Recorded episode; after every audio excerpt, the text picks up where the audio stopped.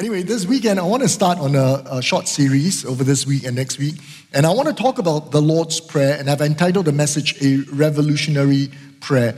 And the reason I want to talk about the Lord's Prayer is because it's uh, so incredibly familiar to all of us. It's probably one of the first things that we learned to memorize when we became Christians and we learn to recite it even from the early stages of our Christian lives. In fact, we often use this as a way to close out, you know, our communion services. And if I were to ask all of us to recite this prayer, most of us should be able to recite it verbatim. And you know, the amazing thing about this prayer is that it's not just being used as a structure to help us build our prayer lives by considering the principal areas that the prayer consists of. But um, I want to take the next uh, couple of uh, the next two weekends this week and next week as well to talk about this because I think that we need to look a little bit deeper and I hope to be able to show us things that are far more uh, in depth about this prayer than we might normally have understood it. I believe that when Jesus taught his disciples this prayer, he wasn't just teaching them about the content of prayer, meaning what is it to pray for, but he was also setting in motion truths that would have a deep impact on the church and on Christianity itself to the form that we have today. Amen. And uh, so um, uh, this will, of course, become clearer as I look at um, each of these components of the prayer. So to start off, off, let's recite the Lord's Prayer together, Matthew chapter 6, verse 9 to verse 13. I am going to use the King James, uh, New King James Version you know, because there can be a lot of versions out there. You can memorize many different ones of them. And I think that this one is a good one to memorize uh, for the purposes of you know, um, communion or whatever it is, or in your own prayer life, okay? So if you join with me, let's uh, recite the Lord's Prayer together from Matthew chapter 6, verse 9 to verse 13. In this manner, therefore, pray Our Father in heaven, hallowed be your name, your kingdom come, your will be done on earth as it is in heaven. Give us this day our daily bread, and forgive us our debts as we forgive our debtors and do not lead us into temptation, but deliver us from the evil one. For yours is the kingdom and the power and the glory forever. Amen. Right? Wonderful. And now, for us to understand fully the depth of what Jesus was doing in teaching this prayer to his disciples, we need to understand firstly that the Lord wasn't teaching this prayer, you know, from a vacuum. In fact, there was a very deep and established religious life and religious practice that were governing the Jewish people during the time that Jesus spoke and taught us about the Lord's Prayer. So it wasn't as though the disciples that came to Jesus, as though they didn't know how to pray. It wasn't as though you know the Jewish people had no prayer life or system for prayer at all. In fact, the Jewish life at that time was filled with various kinds of prayer. Principle amongst those prayers is something called the Amida. And the Amida is a really important central prayer that the Jewish people would pray. In fact, they'll pray three times a day in the morning, in the noon, as well as at sundown. And of course, there's a scene in the life of the prophet Daniel who prayed three times in a day right? And the Amida literally means standing. So this is a prayer that the Jewish people would pray while they are standing up. Now, doesn't this give context to us of what Jesus said in Matthew chapter 6, verse 5? in which he criticized the religious people and he said, When you pray, you shall not be like the hypocrites, for they love to pray standing in the synagogues and on the corners of the street. And clearly, this is a reference to the Amida because they would stand and they would pray this prayer. The Amida consists of 18 prayers and blessings. And of course, today this uh, prayer has been expanded to 19 uh, components. Now, contrast this to the Lord's Prayer, which essentially is just nine parts. Now, when you examine both of these prayers, there are many similarities between the Amida as well as the Lord's Prayer, but there is also distinct differences. It was enough of a difference, you know, such that the disciples would come to Jesus in Luke chapter 11 asking the Lord to teach them how to pray clearly there must be some very stark differences that the disciples observed between how the religious people would pray in their days vis-a-vis the Lord's personal prayer life. They must have seen something different such that they would come to Jesus and says, "Lord, would you teach us how to pray?" Amen. Especially in the context that there is such an established system of prayer within the Jewish people. So it is in these differences that I want to emphasize because when you observe these differences, they are also the key for unlocking for us an understanding about what really is important concerning our Christian faith and our experience of God. Now, the first thing I want for us to notice is the language of the prayer. The very first word in the Lord's Prayer itself stands out in stark difference from the Jewish prayer, the Amida. The word that is used that begins this prayer is the word Abba. Abba means father. So in the Greek New Testament Bible, when you come to the Lord's Prayer, it begins with Abba, our Father in heaven. That's what it says. Okay, so even when you read the Greek version of the Bible, this word Abba is retained there. there. Now, what is so important is that this word is not a Greek word, and this word is not a Hebrew word.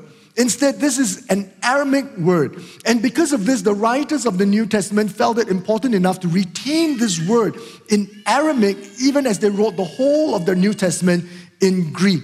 And as a result, the uh, Bible scholars conclude that, hey, actually, Jesus, when he was ministering on the earth, he wasn't speaking Hebrew, and neither was he speaking Greek. But he was using Aramaic as a way of language that he would use to teach and to preach. In fact, uh, Aramaic was the lingua franca of his days. In other words, it's the common language of the people that the people were speaking. You see, the Amida, on the other hand, always had to be prayed in Hebrew not in any other language. And in teaching the Lord's Prayer in Aramaic, Jesus was actually emphasizing something. You know, when it comes to Christianity, there is no sacred language. Amen. If you are wondering when you go to heaven, what is the language that is going to be spoken in heaven? It's not Hebrew. Hello? There is no sacred language for us as Christians. You see, this thing about language continues to be an area of great contention in many arenas. You know, if you've ever traveled to France, uh, I've been there once, you'll discover that the French are very nationalistic about their language, right? If you ever go to France and you just say, hey, good morning, can you help me? They will ignore you most of the time, okay? But if you open a sentence with a word of French, bonjour, can you help me? You know, so what I, I did before I went to Paris, I memorized a line, you know, uh, je ne parle pas français, I can't speak French, you know, uh, English, and then they'll be very kind. Oh, at least you greeted us in the French language, now we'll talk to you, okay? And that's how it is. In many other countries, if you want to be a resident in the UK or you want to be a res- resident in Thailand, then you have to sit for a language test, an exam. You got to learn English or you got to learn Thai. So language is such an important component. Yet within and, and within Christianity, this is true as well because there's a constant running debate as to what language, as I mentioned, is spoken in heaven. In some circles, in the Christian circles, they insist on calling Jesus Yeshua Oh, because this is the Hebrew name of Jesus. We must address him as Yeshua. We must pray in Yeshua's name. I want to tell you this that it really does not matter because Jesus himself didn't even speak in, uh, in, in Hebrew or in Greek when he was teaching on the earth. His primary intention was always to be understood easily by his listeners. You understand that? Now consider this for a moment. The Jewish nation is one of the most amazing people of antiquity because they were without land for more than 2,000 years, and not just after the you know, ascension of Christ, but also during the Babylonian captivity. And yet, despite these times where they were put, uh, placed under captivity, they were scattered all over the world, they were still a people that were able to retain their language, their religious texts, and their culture. Now, this is not, and, and, no other people in the world has ever done that. And this is not only a miracle, but a feat of intentional scholarship and devotion to their identity as God's people. Now, all this didn't escape Jesus. Jesus was truly, you know, Jewish, 100%. He was aware of his own Jewish uh, heritage, and yet, in the inauguration of the New Testament, he set out to establish this important principle and truth for us. He came to establish for us that there is no sacred language that we need to adhere to in our, in, in our faith and in our pursuit of God. You don't need to learn Hebrew to become a more spiritual Christian. Amen. And consider the impact of this singular element of the Lord's Prayer, the use of a common language of the people. Today, the Bible has been translated more than any other human text or book in human history. The whole Bible in its entirety has been translated into 704 languages. The New Testament alone has been translated to 1,551 languages, and portions of the Bible in 1,160 different languages. Can you imagine this? I wonder if you get amazed by the expensive foresight of our Lord Jesus Christ that even in using one word, one word alone has sparked this amazing proliferation of God's word through the ages. Can you imagine how intentional Jesus was that when he taught prayer, the opening word, the language he used, had such an impact? In the same measure, I want to say this that we must maintain this original intent of the Lord. And that is to become understandable, to reach people in a language that they can understand. I've often heard people say this, you know, not often, but sometimes, you know, that people would say, you know, I must read the Bible in the King James Version. If I don't thee and thou, there is no divine inspiration. Well, all the best to you. I believe that we need to constantly have new versions of the Bible, right? And you know, and, and we, we need to encourage new versions of the Bible that are textually accurate, but are progressively written in modern day understandable language. Can I suggest this to you? If Jesus were to come to Singapore today, you know what language he'll speak? Singlish. Huh? That's the thing. And, and, and to take this further, the form in which we preach the gospel and communicate faith and disciple people must always evolve in order to be understandable to the new generation that is rising up. Amen. And to every stratum of society. The second element of the Lord's Prayer I want to look at is the relationship. And we remain on the same word, Abba. We've not progressed beyond the first word in this prayer, okay? And that's how amazing the Lord's Prayer is. You see, the use of the word Abba conveys to us about our relationship, the nature of our relationship with God. Now, again, in comparison to the Amidah, the Jewish established prayer, the prescribed prayer of the Jewish people, the Amidah begins by addressing God as the God of Abraham, the God of Isaac, and the God of Jacob. You know, and, and in fact, this, this is true. This invokes uh, for many, the basis of the Jewish people's relationship with God, isn't it? Because it was a covenant relationship that was established first with Abraham, it came to Isaac, and then to Jacob, and then so on to every Jewish person. And yet, Jesus intentionally deviated from this traditional source of relationship with God, and instead, he focused on a simple address towards God as Abba, Father. And this points to several things for us. Number one, it tells, it, uh, it draws our attention to the racial element of this prayer. By calling God Abba, the first thing you need to realize is that we're identifying as part of God's family, right? We're not, Jesus didn't teach us, you know, uh, uh, the general or the commander of our faith. If he did that, the first identification would be the, uh, you know, the, the, the people of God as an army. But it is father, and that is about relationship as a family. You know, at the same time, in deviating from the Amida, Jesus establishes for us that our identity as part of the family of God does not come to us via the historical or racial tie that had to be traced back to Abraham, Isaac, and Jacob. Right? There is no racial or historical insider, nor is there an outsider. Our access to God requires no special parentage, nor genealogy, nor historical precedence. And this is important.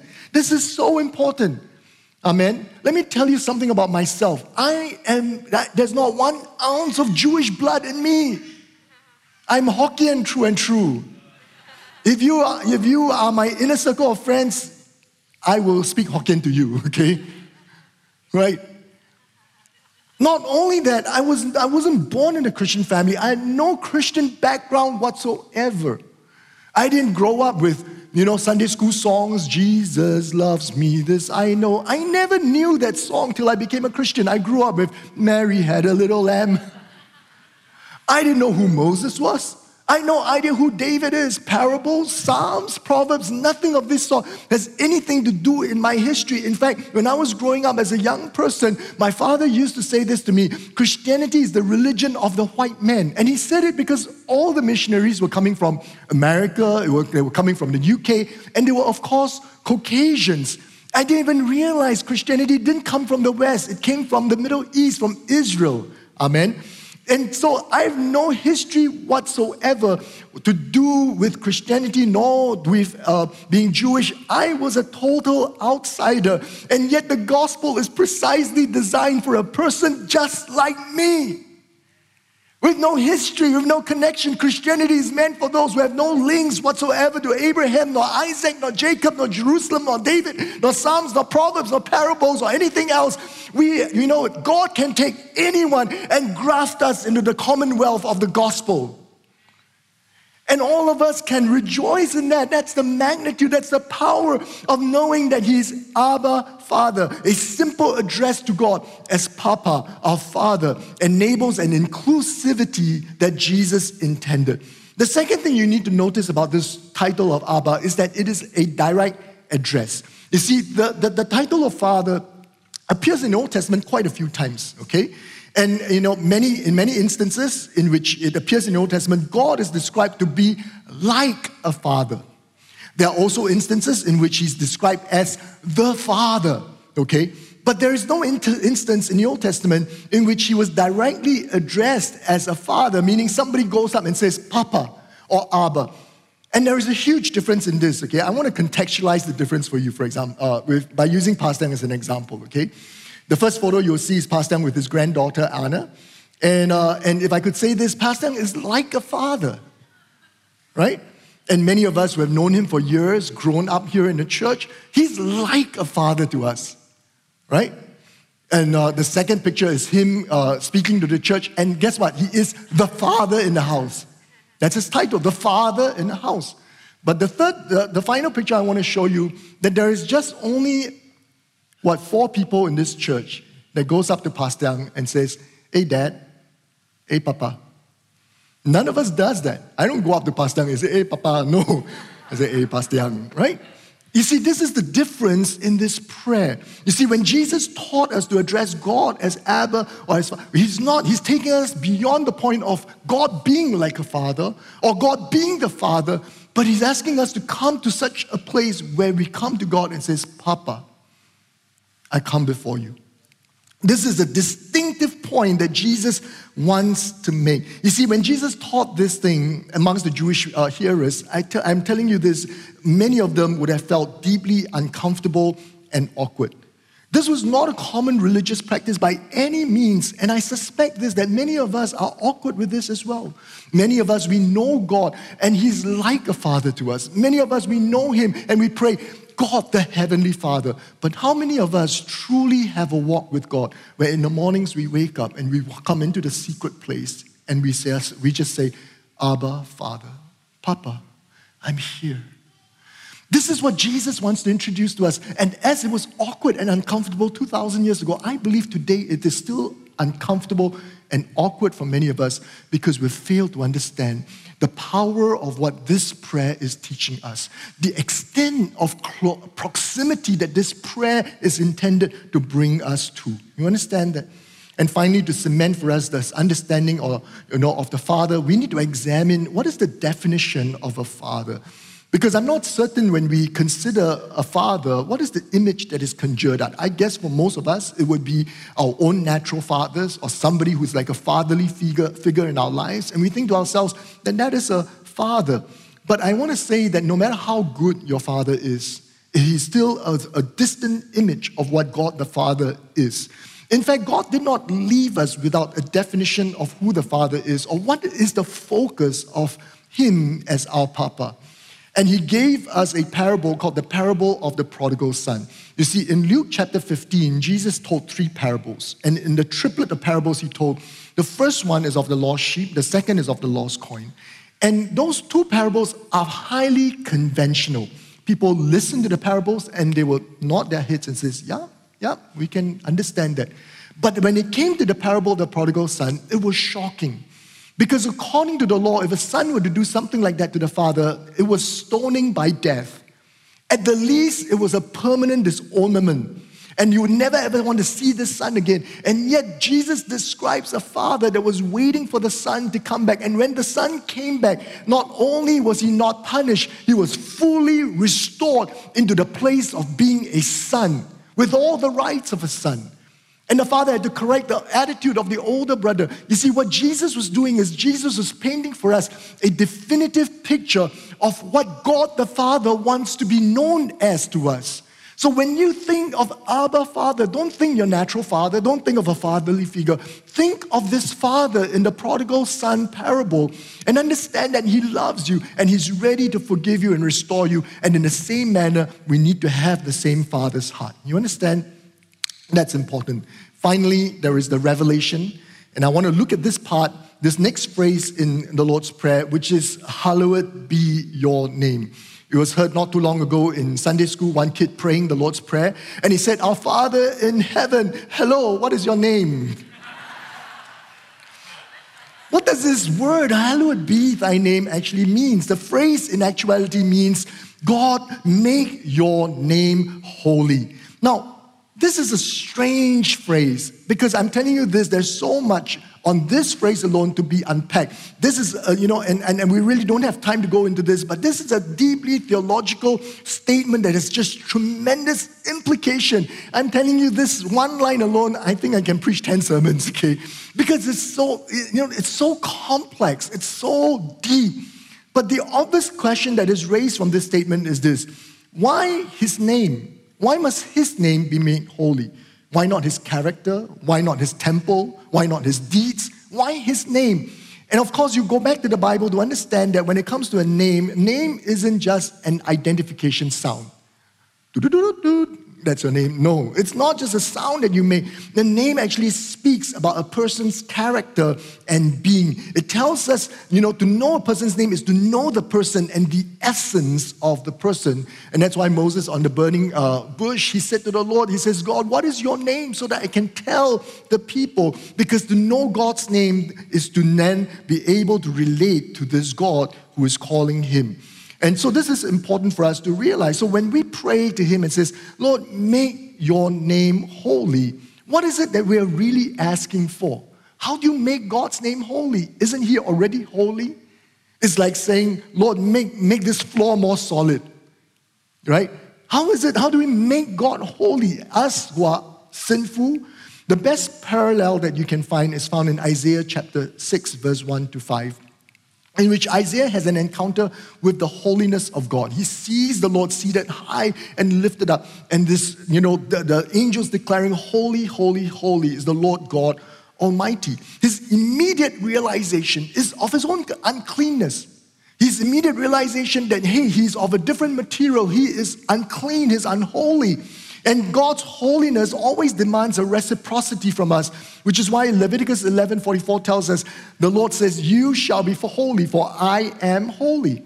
And that was the emotion evoked in Isaiah that he says, I need to be holy if I want to approach God. And so the angel of God comes, he purifies Isaiah in his lips, and then Isaiah responds and he hears this question in the divine Trinity, and he answers the call and says, Lord, here am I, sent me. You see, to understand this, you got to pair the first statement with the second statement. The first statement says, Abba, Father who is in heaven. And the second says, Make your name holy. In addressing God as Abba, it, bring, it brings us to a loving, close relationship with God, a relationship that God desires to have with us. You know, what is the proximity? What is a relationship that we can liken this to? The proximity we have to somebody else but this relationship we, we have with God is not a common relationship. The second phrase points to us that this does not negate the fact that God, the God that we have drawn close to, is a holy God.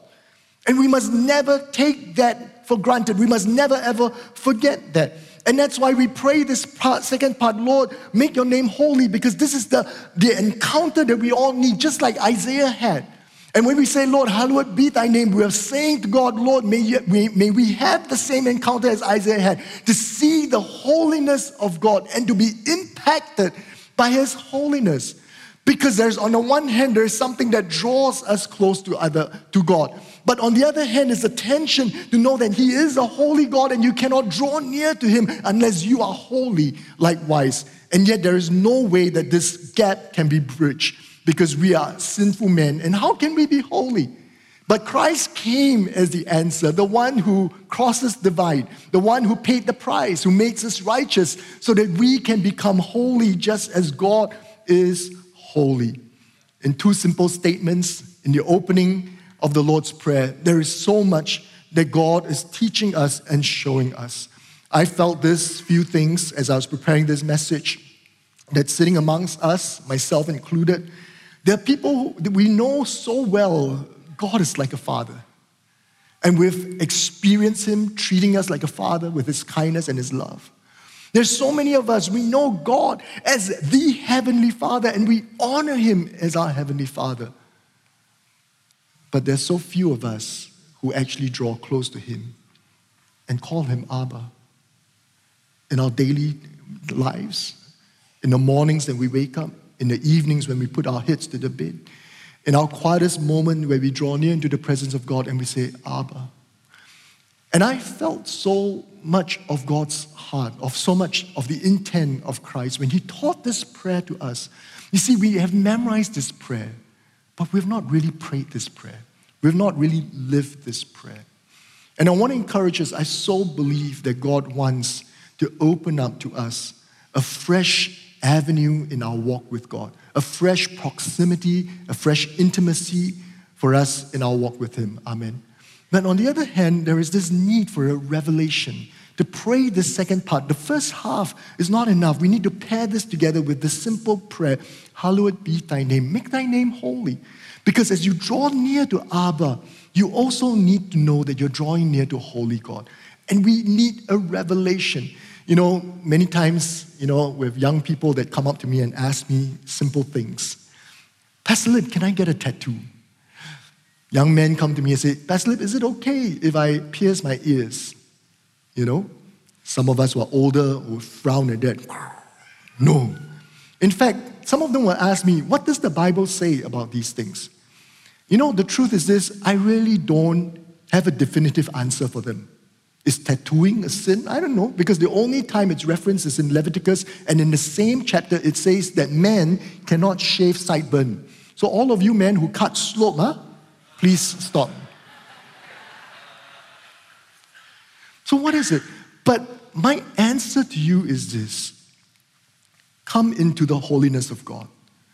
What is better than for us ourselves to come into a place of revelation of His holiness and in His holiness, things will become clear. We will know what is it He wants us to do, what is it He doesn't want us to do.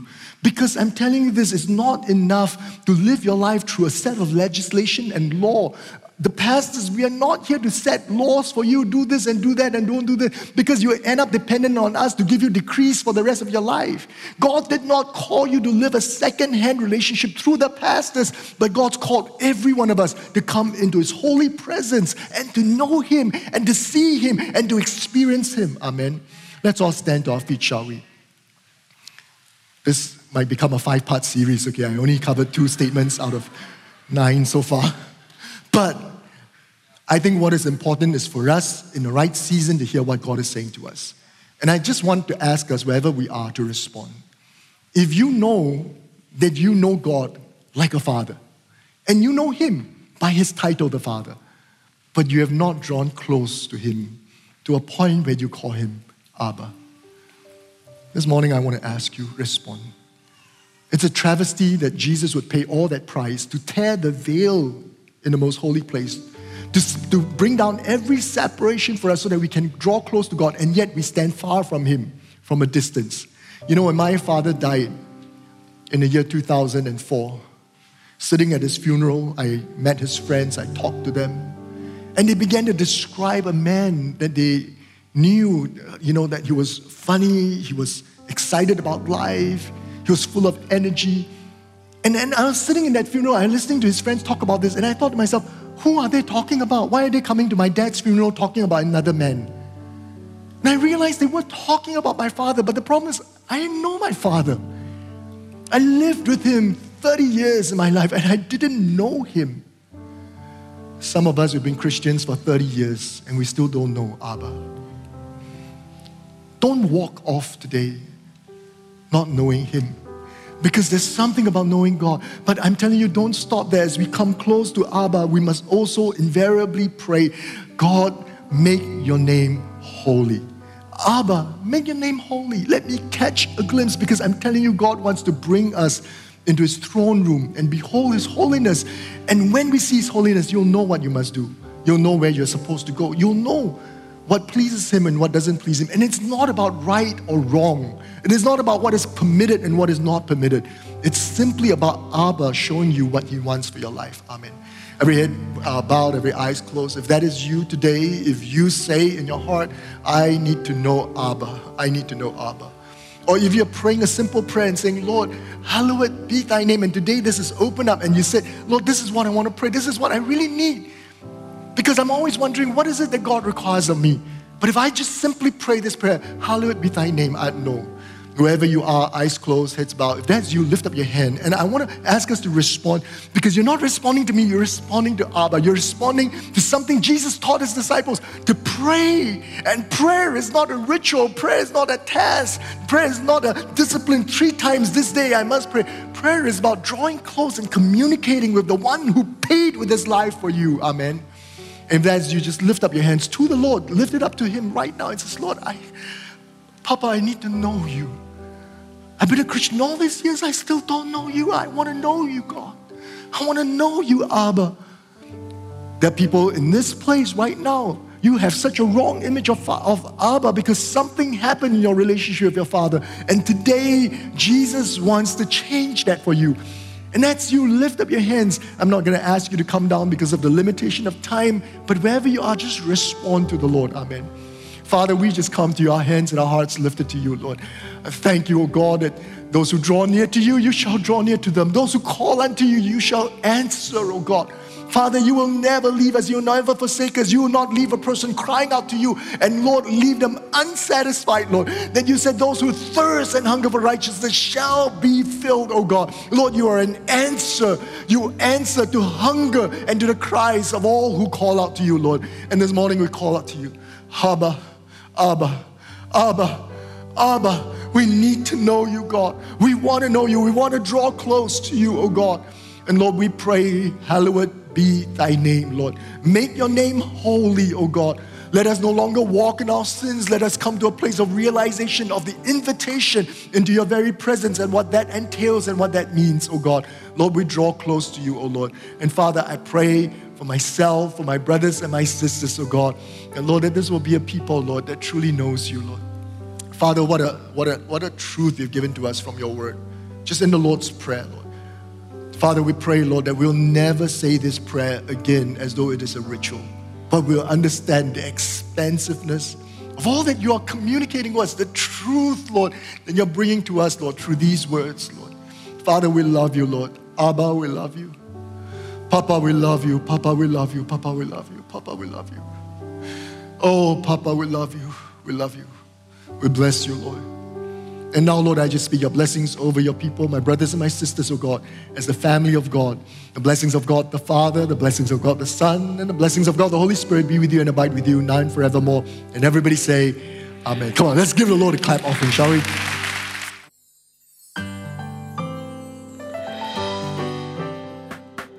You've just listened to a production of Cornerstone Community Church. Please note that all unauthorized reproduction, distribution, or sale of the recording is prohibited. For permission to reproduce or distribute the sermon, please write into mail at cscc.org.sg. We hope that you have been blessed.